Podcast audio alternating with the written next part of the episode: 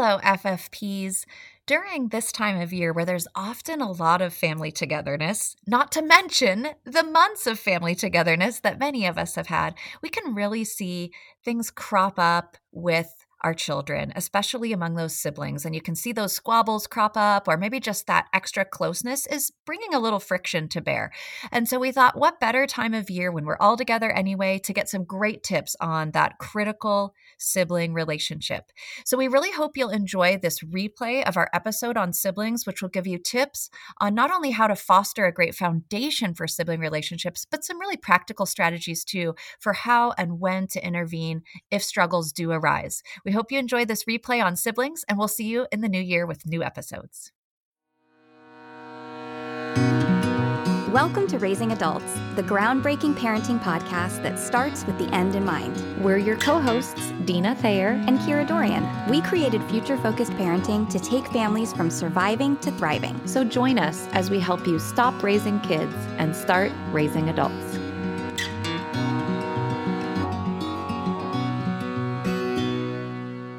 And I are going to talk about siblings, sibling relationships. Um, we have some interesting sibling setups between uh, your two bio kids, who were just a traditional one baby, then another baby, my twins, and then your blended family as well. So, we're going to talk about siblings today. So, let's start by just talking about our why. Why was future focused parenting around sibling relationships important to each of us? And then we'll each go into our house.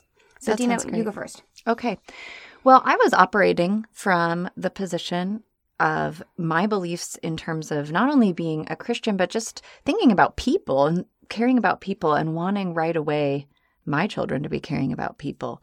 And so when I was thinking about this, and I got to because I got to be pregnant a second time before I had two babies, Yeah, you- unlike you. You lucky lady. so I got to actually strategize and didn't have to do it right out of the gate. But I was really thinking about how do we honor our kids as parents, but also how do they start to honor each other and how do they love each other well? And what kind of foundation will we lay for that? And we did certainly have that philosophy in the back of our mind as Christians. I mean, for sure, because we think people are created in the image of God, so they're all really important, and we didn't want one child to feel more important than the other. But even on a practical level, I just wanted, even once they were older, for my kids to be able to say that they are genuinely friends. Mm. And I wanted to be laying the groundwork for that right away. And also letting other people know, the outside world know, in our family, we care about how these two relate to each other. And I think that was important that we send that kind of a strong message too. Then, more recently, when we added the blend, it became a big deal to us that we work hard at making this feel like family. And I'm not saying we do this perfectly. We still have those moments where it's a struggle, but working to minimize the divide down biological lines. That when there's an issue, we go into, oh, now we're the Thayers and the Dumals, which was my previous married name. We work to just be our united family. And that's taken some time for sure, especially when you suddenly get some new siblings. Like you got two babies at once, and my kids, and so Scott's kids got this experience of now I have extra siblings all of a sudden. Right. So it's a very similar Mm. kind of experience that it's sudden and it's multiple. It's not just we have a long time to get ready. There wasn't a pregnancy. There was just now my parent is marrying your parent and I have extra people. So we really try to operate in a way that shows love and deference to all of those people. And I think you'll get to hear some more of that play out in terms of some of the things we actually did. Mm-hmm. Mm-hmm. What about you? So, well, I mean, if I'm being totally honest, I was terrified of having these two babies at the same time. I feel like that's going to be a running theme in our podcast. Like, just Kira's terrified. Kira's terrified. Um, I think partly because I'm an only child, I was really concerned about you know when they have sibling rivalry. I'm just not going to even. I mean, I still to this day sometimes when they fight, I'm like, I don't get it. I don't get it. Go talk to your dad. um, so I was really concerned about that. I was I was also very personally concerned about how we relate as a family. That was really important to me. And because we became a family overnight um, with these two children, I wanted us to be a team. Like we actually call ourselves Team Dorian. We sign cards, Team Dorian. Our Christmas cards say Team Dorian. Um, my husband and I felt it was really important that our children learn that they are a part of a team and that our family works together. Um, and so part of working together means caring for each other, respecting each other, but also from the mental health side, which, as we've talked about, is really important to me as a mental health professional. I I really feel like your first relationships and interpersonal relationships begin at home. And so teaching them to develop positive uh, interpersonal relationships with us and also with each other is going to set them up for their future interpersonal relationships with friends, colleagues, and partners if they choose to have them in the future. So that was the why for me was really I want them to be happy. I want them to have positive interpersonal relationships and I want us to work as a team and feel like a connected team. I have a lot of friends who don't get along with their siblings. They're adults and they don't they don't have anything to do with their siblings and and that made my heart really sad i, I felt like as someone who didn't have a sibling um, now when i look at my two i know what i was missing and so because i now know what i was missing i want to make sure that that continues into yeah. all that positivity moving forward for them because one day we're not going to be around. Dave and I aren't going to be around, and all they will have is each other. That's right. And even though my mom didn't get sick until my kids were about 18 months old, um, navigating losing a parent alone was really hard. And so once she became sick and she passed away, it became even more important to me that they have each other because when they hit these big bumps in the road, when they lose me or they lose their father, all they're going to have is each other. And we want that to be something that is a positive time for them together in a dark storm instead of more darkness inside darkness, which it can often become. I love that. And I really love the team analogy, which is so big that kids feel like they're part of something bigger. One of children's first needs is establishing that sense of belonging to something, and family's the first place you get to do that. So that's fantastic. So tell us how you did that, both with Mark and Sienna, and then maybe later we can talk about the blend. Sure. Yeah. So I'll start with my biological kids. And just one of my real goals whenever we're chatting is that I give listeners something they could actually try. So I'm just going to share a real practical thing we did when Marcelino was born. So Sienna at that time was still not even two. And we had seen over and over as our peer group were having babies that when a new baby came, that sibling kind of got lost in the shuffle and just went to the background. People would come into the house. Where's the baby? I want to hold the baby. Let's see the new baby. And you have a toddler an older infant, even a preschooler who really gets it, possibly feeling pretty left out. And we just did not like that. That didn't feel good to us. So my husband and I decided that we would make people aware right as they came to visit that this was going to look different. And so we actually posted a sign on our front door that said, When you come in, would you please acknowledge Sienna first? Come to her, say hello, make a big fuss if you have to about, wow, you're a big sister. How's that been? Then you can come see the baby. But we just wanted her to have that time to feel I'm still important. I still matter in this family. And you know what else? She was there first. I didn't want her to feel like she suddenly went to the back burner. She was the person who made us a family. And that's a really special place. And I didn't want her to be usurped just because there was a new baby. Love Mark. He's fantastic to this day. Makes me laugh so much. We were so glad he was there, but we just wanted to avoid that subtle shift that happens where everyone's all about the baby. And and then that older sibling just kind of gets lost and we wanted to make sure that didn't happen. And it was great. I can't tell you how many people not just complied, but embraced it and went the extra mile. We had people who would bring her cute little gifts, or they would come in and actually sit and play with her for a little bit before even coming over to hold the baby. It was wonderful, and it went such a long way to making her feel special. I love that. And what a great example of future focused, right? Thinking about how is Sienna going to feel? What can I do to plan ahead and set her up for success in the situation? I love that.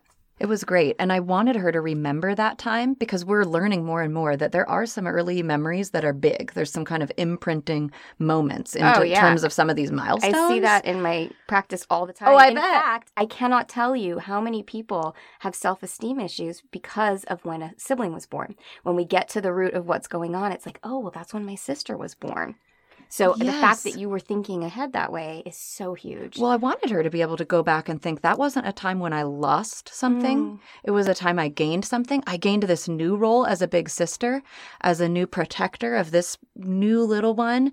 I gained a role in my family that was unique and was unique to me. It wasn't just now I'm just one of two. It's wow, now I'm this. And I wanted her to feel that she gained rather than lost when that happened, when she was looking back on that experience. So moving forward, tell me a little bit about how you encourage their positive relationship because I have witnessed some of the things that you've done with them and it's absolutely beautiful and they are great friends as a result. I mean, I see it when I come over. They really love each other. Um so tell tell me about that. It is really sweet to see. This is the great part, right? You do all the hard and then you get to see the fun. And now that they're teenagers, I see how close they are, which is Which for teenagers is Amazing. amazing. Can we take a second? Super like that your special. teenagers who are like less than two years apart get along so well. That's incredible. It's amazing. And just the things that I find out that I didn't even know were happening. I found out they were leaving notes in each other's locker, even if it was just to say hello or leave a little inside joke. And I just loved that, that they were seeking that out. But when they were younger, how we kind of laid the foundation for that actually had a lot to do with how we handled it when they weren't getting along. Mhm. And it was teaching them to look in the mirror. It's so easy with siblings for them to be, well, she did this, well, he did that. He started it. Oh, the whoever started it thing. I I can't even with that. It just it really doesn't matter who started it. We have to come to how can we finish it well. And we talked a lot about the other, which is another huge value in our home. How can we be caring about others and take some of that focus off? Well, sometimes the very best way to do that is look at how did I contribute to this problem? So I would often ask them, All right, I hear what you're saying, Sienna, that Mark took the toy from you. What was happening right before that? And sometimes I would learn a lot, or maybe that really was the precipitating event, but then I could ask her, And what was your response? Mhm. Was it a loving response? Did you politely let him know you were playing with that and could you have it back? Or did you throw a fit and yell and just come and get me? And that was another thing, too, with their sibling squabbles. We really not only taught them to look in the mirror, but also, whenever possible, don't get a referee right away. Work to problem solve. Kids are actually far more capable than I think we sometimes give them credit for of working things out. I totally agree. And so, whenever possible, we really wanted them to try to engage with that and have some dialogue. And then I did say, of course, if you can't solve it, come get me. That's fine. Go and get an adult if you can't solve it. But let's try first and not just immediately cry uncle and say, I've got to get a grown up on the scene because this is awful. So, those were a couple practical things. We had them wait a little bit on getting adult. We had them learn to look at where have I contributed to the problem.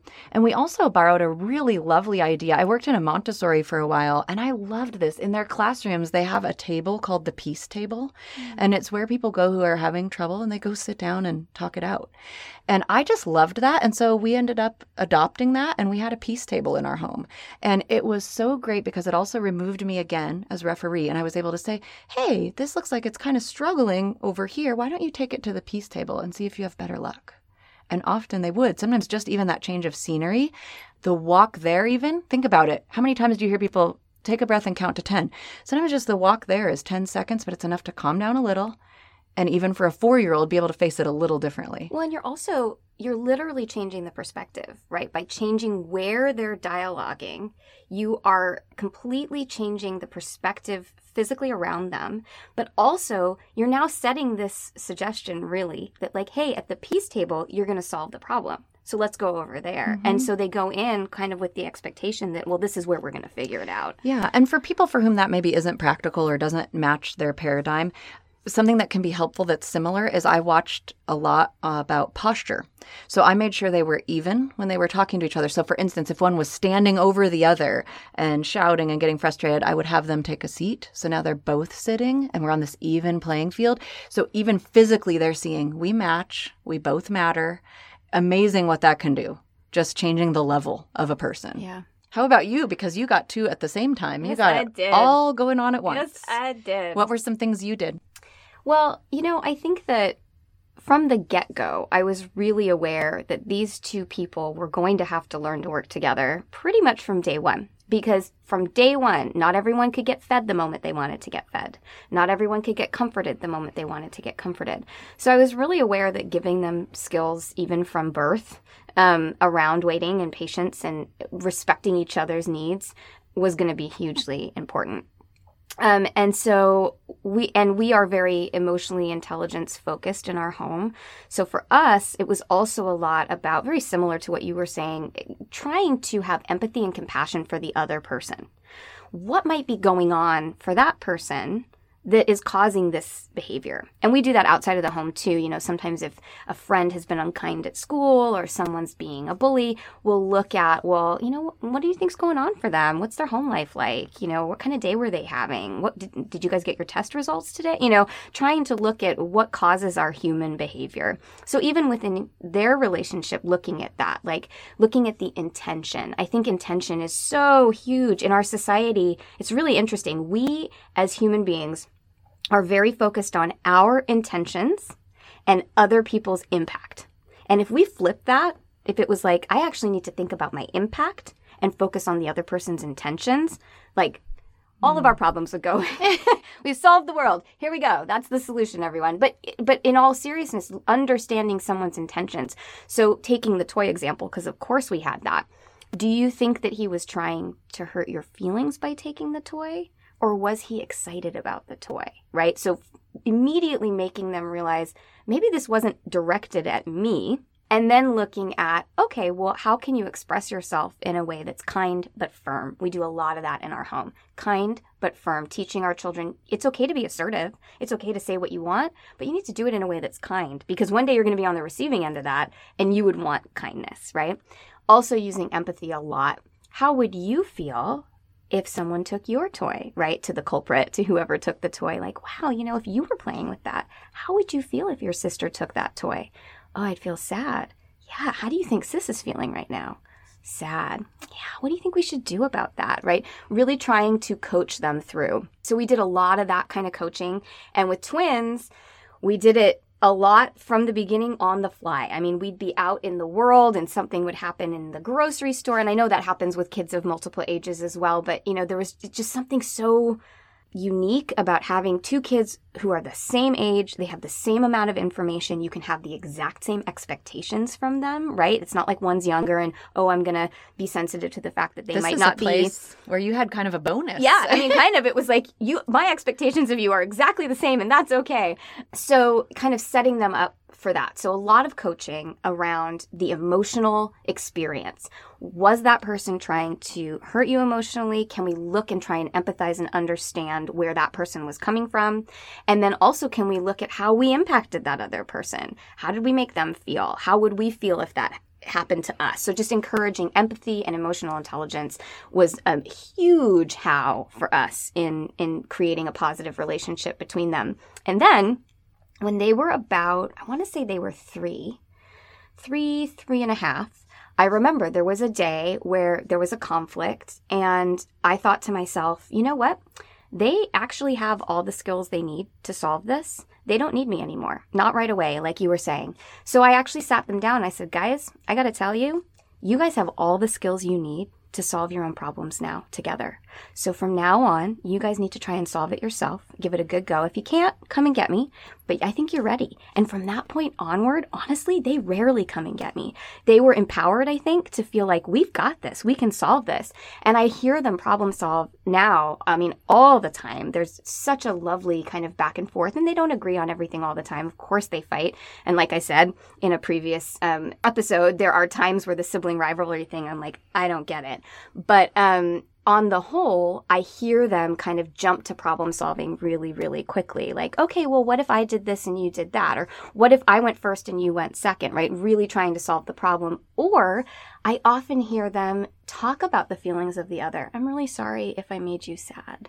I didn't, I wasn't trying to make you sad. And the other one will say, That's okay. I, I forgive you. I understand. Or I'm not ready to forgive you yet, but I understand. So I, I hear the words, again, like we've talked about, the the long game of parenting. That was super hard when they were 2 years old and we were in public and everyone was watching me drop all my groceries, get down to their level and try and problem solve with them.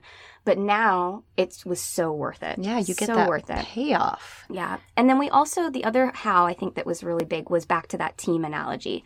So my kids just did their first year of kindergarten and um, they, the school does these awesome awards where they, you know, award the kids for positive behavior basically. And so Reese won the very first award of the year, and they were in the same class. So we were dealing with a lot of the twin stuff this year around like one's a stronger reader than the other, but one's more athletic than the other. And of course, because they're in the same class, they see it, they're right up against it. And so this this uh, certificate, this award, it was a big assembly, and mommy and daddy came, and Dave and I were like, "Well, how are we going to handle this?" Um, but then we realized that that team is really important, and so we said to them, because we knew that Reese was going to win, so we were able to set this up a little bit. Um, we said, uh, you know, a win for one is a win for the team. So we celebrate each other's wins just like it's our own because we're a team. And so when he won the award, Rhiannon was so good about it. She was like, Go Team Dorian! We're doing so great! Like, you know, and then a little while later, she won an award at school and he was the same. Go team! A win for one is a win for all. Like, I heard it kind of coming back. So I think those were the main ways that we tried to set up the sibling dynamic to be a positive one. And so far, it really has been. I mean, my kids, of course, they fight, but they fight like maybe 10% of the time, and I hear them work it out. So it's really, um, on the whole, a really healthy, beautiful relationship to watch. I love it. I love hearing about your parenting because it is so it's just beautiful. And I love something you said that I want to come back to when you were coaching through disagreements that it was leading them, not telling them where to go, because you did it with questions. Mm-hmm. And there's another practical thing people can latch on and start literally right now. You can start changing the script by just asking questions instead of saying, here's what's going to happen. One of the things I get kind of frustrated with, and honestly, I see it a lot in the Christian community, is this idea of you have to apologize. Mm. And we're not taking the time to realize A, not everything requires an apology. If you accidentally bump someone, what I told my kids is you can check on them and make sure their body's okay, but you didn't do it on purpose. So it doesn't require this huge remorseful apology. Mm. I didn't require that. But I hear that a lot. You have to say you're sorry. Well, what's behind that? They can easily just parrot the words and not really be thinking about how they made the other person feel that that impact you were talking Mhm. about and it's really not very meaningful. So I love that you did it through questions and as our listeners heard earlier that was the same thing with me. Well, how did you respond? And that is so helpful. It makes them think about what's going on and then like you said can lead them to finding the answer. And I, we've talked a lot about problem solving, this phrase. So, another just little phrase you can use if you're looking for something to latch onto is we often said that, hey, it looks like we're talking a lot about the problem. Why don't we start talking about a solution Oh, I love that. and get them off of here's how I was so wronged and get them to how can we work it out? Mhm. And that is huge to be able to move forward. I love that. Yeah, in terms of the questions, because I think you're exactly right, and and we do we do ask a lot of questions. Um, in the therapist world, one of the best ways to phrase a question is to start with "I wonder" or "I'm curious about." I'm curious about what you were doing in that moment before. I, I wonder how that made that person feel um, because it's light right there's a there's a lightness to that there's an active curiosity it's not shaming it's not attacking it's not putting down it's just curiosity and it helps guide them to find Well, those and answers And in fact, think how important it makes them feel. Wow, mommy is wondering about what was going on with me. Even in this moment where maybe they were the one who did something wrong, my parent wants to know what's happening and what I'm thinking about and what was I feeling. So they also get to feel really valued. Someone is interested in my side of what's happening here. Oh, and I notice here she's also interested in what happened with my sibling. But that's so huge for them to feel not undermined and not devalued just because there may have been something going on that wasn't okay. I have to say, one thing we did differently um, is around the I'm sorry, because I do make them apologize if they bump into someone, but I make them say what they're saying sorry for, which is not that they intentionally hurt someone. Oh, I'm sorry you got hurt, or I'm sorry I bumped Mhm. into you. Are you okay? Um, because I wanted them to exactly what you said. I didn't want empty apologies. I wanted them to understand. But we've talked a lot about, you know, accidents happen. You can't get through life. I say this this a lot. You can't get through life without fill in the blank, spilling milk. You can't get through life without bumping into someone. You can't get through life without feeling embarrassed. Um, and so I'll say you can't get through life without bumping into someone, but it's nice to say, I'm sorry that that happened to you. Can I help? Mm-hmm. Right? Do you need anything? Yeah. And we did teach that for sure if it was a stranger or somebody. And we also had a slight distinction. We used excuse me. Mm. So if there was just a little bump, but with each other, we talked a lot about the difference between something that requires a here's where I was really wrong. Will you forgive me versus that was a mistake. I'm still yeah, sorry like, it happened. I'm How can I help happened. you? Yeah, or we would sometimes ask Sienna, you know, it looked like brother got bonked over there. Why don't you go check on him? Or she would run and go get him an ice pack. And it would be cute because then they started to learn this active help, not just say, I'm sorry and move on. It was, oh, what can I do for you? And sometimes she'd be getting ice packs for things that didn't even need ice packs because she just wanted to help. But but it was really great to make that little bit of a distinction. And I love that you said you also said we had them say what they were sorry for. That was a big thing for us. Obviously, our terminology was different in a Christian home. We would tell them, please name your sin. Mm-hmm. So they would have to say to brother or whatever, I'm sorry that I took your toy. That was selfish of me and it was wrong. Will you please forgive me? So that was our other distinction is something that was an intentional wrong. We really needed to ask for forgiveness. Mm-hmm. If it mm-hmm. was just a oops, I'm sorry, you can be sorry that it happened, but it doesn't mean you have to mm-hmm. be this do this whole rigmarole with the repentance and will you please forgive me and and it was important for them to know the difference because I didn't want them thinking that every single thing required this long drawn out display and I do see it unfortunately sometimes be forced on kids who really don't mean it mm-hmm. but I absolutely agree with you naming what's happened is powerful because you can also get that quick I'm sorry it's like for what right. so that's huge and and definitely acknowledgement of those things. So I wouldn't disagree with that. We just were careful with not not having forced. Yeah, no, that makes a lot of sense. Apologies and all of that. So we've talked about the sort of more traditional sibling setup where one is born and then another one is born. We've talked about my weirdo twin setup where they're just they both show up at the same time. Let's talk about your blended family because I think the way you guys have handled that is so beautiful and I know a lot of people are in that same situation and would love to know, well, how do I try and create positive sibling relationships in this blend? Yeah, it's not an easy business. I always say blended families are not for the faint of heart, but a couple of things that are just fun anecdotal examples. One is we actually got excited when our kids started acting like siblings. And what I mean is when they started to feel comfortable enough to bicker or mm. disagree. Because at the beginning, in a blended family, and those of you who've done it will know, everyone's sort of on their best behavior, and you almost still feel like guests in the home. We're not sure where we all stand. What role do we have? And I saw that with the kids a ton. They were still kind of overly polite and just not sure. And it took a while to develop a level of comfort. And we worked to foster that. And part of that, you don't get a lot of say in. That's another thing that's hard with blends is if you have visitation schedules that are differing, mm. you might only have a few days of the month where all the kids are together. So growing that is slow. And that's why we talk about in our blended family a lot. And this isn't our idea just to be clear, this is Ron Deal's uh, terminology, but it's great, is that a blend family is really more like a crock pot. You have to cook it on low and slow. It takes a long time. If you really were to just put all the members of your family in a blender, it's not going to be good. I mean, it's it's going to be rough. So you've got to give it time, and you don't always get a say in that. But when our kids were together, we tried to make it fun, at least in the beginning. We made family outings a priority. We made family dinner a priority we sometimes didn't even know what to talk about. So I bought a box of, many of you have probably heard of table topics, and we would do questions while we ate. And it helped us get to know each other. And you know what? We still do them. They became so That's popular so cool. that when we ran out of that box, I bought another one. So it's really become a way to get to know each other. But I will say, in the background, the first time we heard the kids fighting with step siblings, Scott and I were like, yes, we're getting there. We're doing something right. So that's just one anecdotal story. And then one other thing that we've been proactive about is I love your team analogy. We've tried to create a family team of our blend. So there are times where things call for biological lines, and we'll get to those, I'm sure, in future episodes. But as much as possible, this is a group. We're now a family of seven. And one of the things we did is we even came up with a family name. And Aww. so we have a little acronym TD7 because Thayer is my new last name and the last name of my husband and his kids. But my kid's last name is Dumal. And there's now seven of us. So we have the little nickname TD7 we use it for all kinds of things. Our family Wi Fi network is called that when we check in at restaurants sometimes. Just fun things. We we've made that a little identity. We're TD7, we're a group, both families get represented in that little nickname.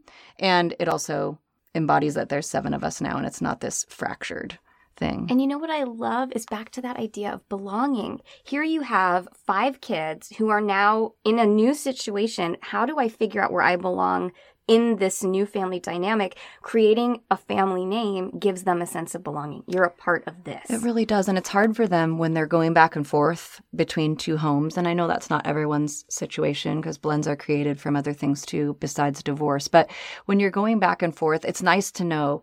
Hopefully, it's like this in both homes, but it's really important that at least at this house, I know I'm part of something bigger. They're really trying.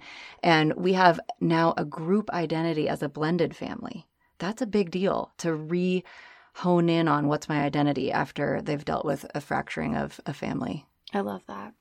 Well, I hope you found uh, today's topic of siblings and their relationships helpful and that you get to kind of try out some of the things that Dina and I talked about. And if you have any awesome ideas that you want to share, you can definitely get in touch with us through the website, which is raisingadultspodcast.com. So, today, Dina and I have talked about a lot of different types of sibling relationships, and we want to finish with a quote by Peggy O'Mara, who says, The way we talk to our children becomes their inner voice.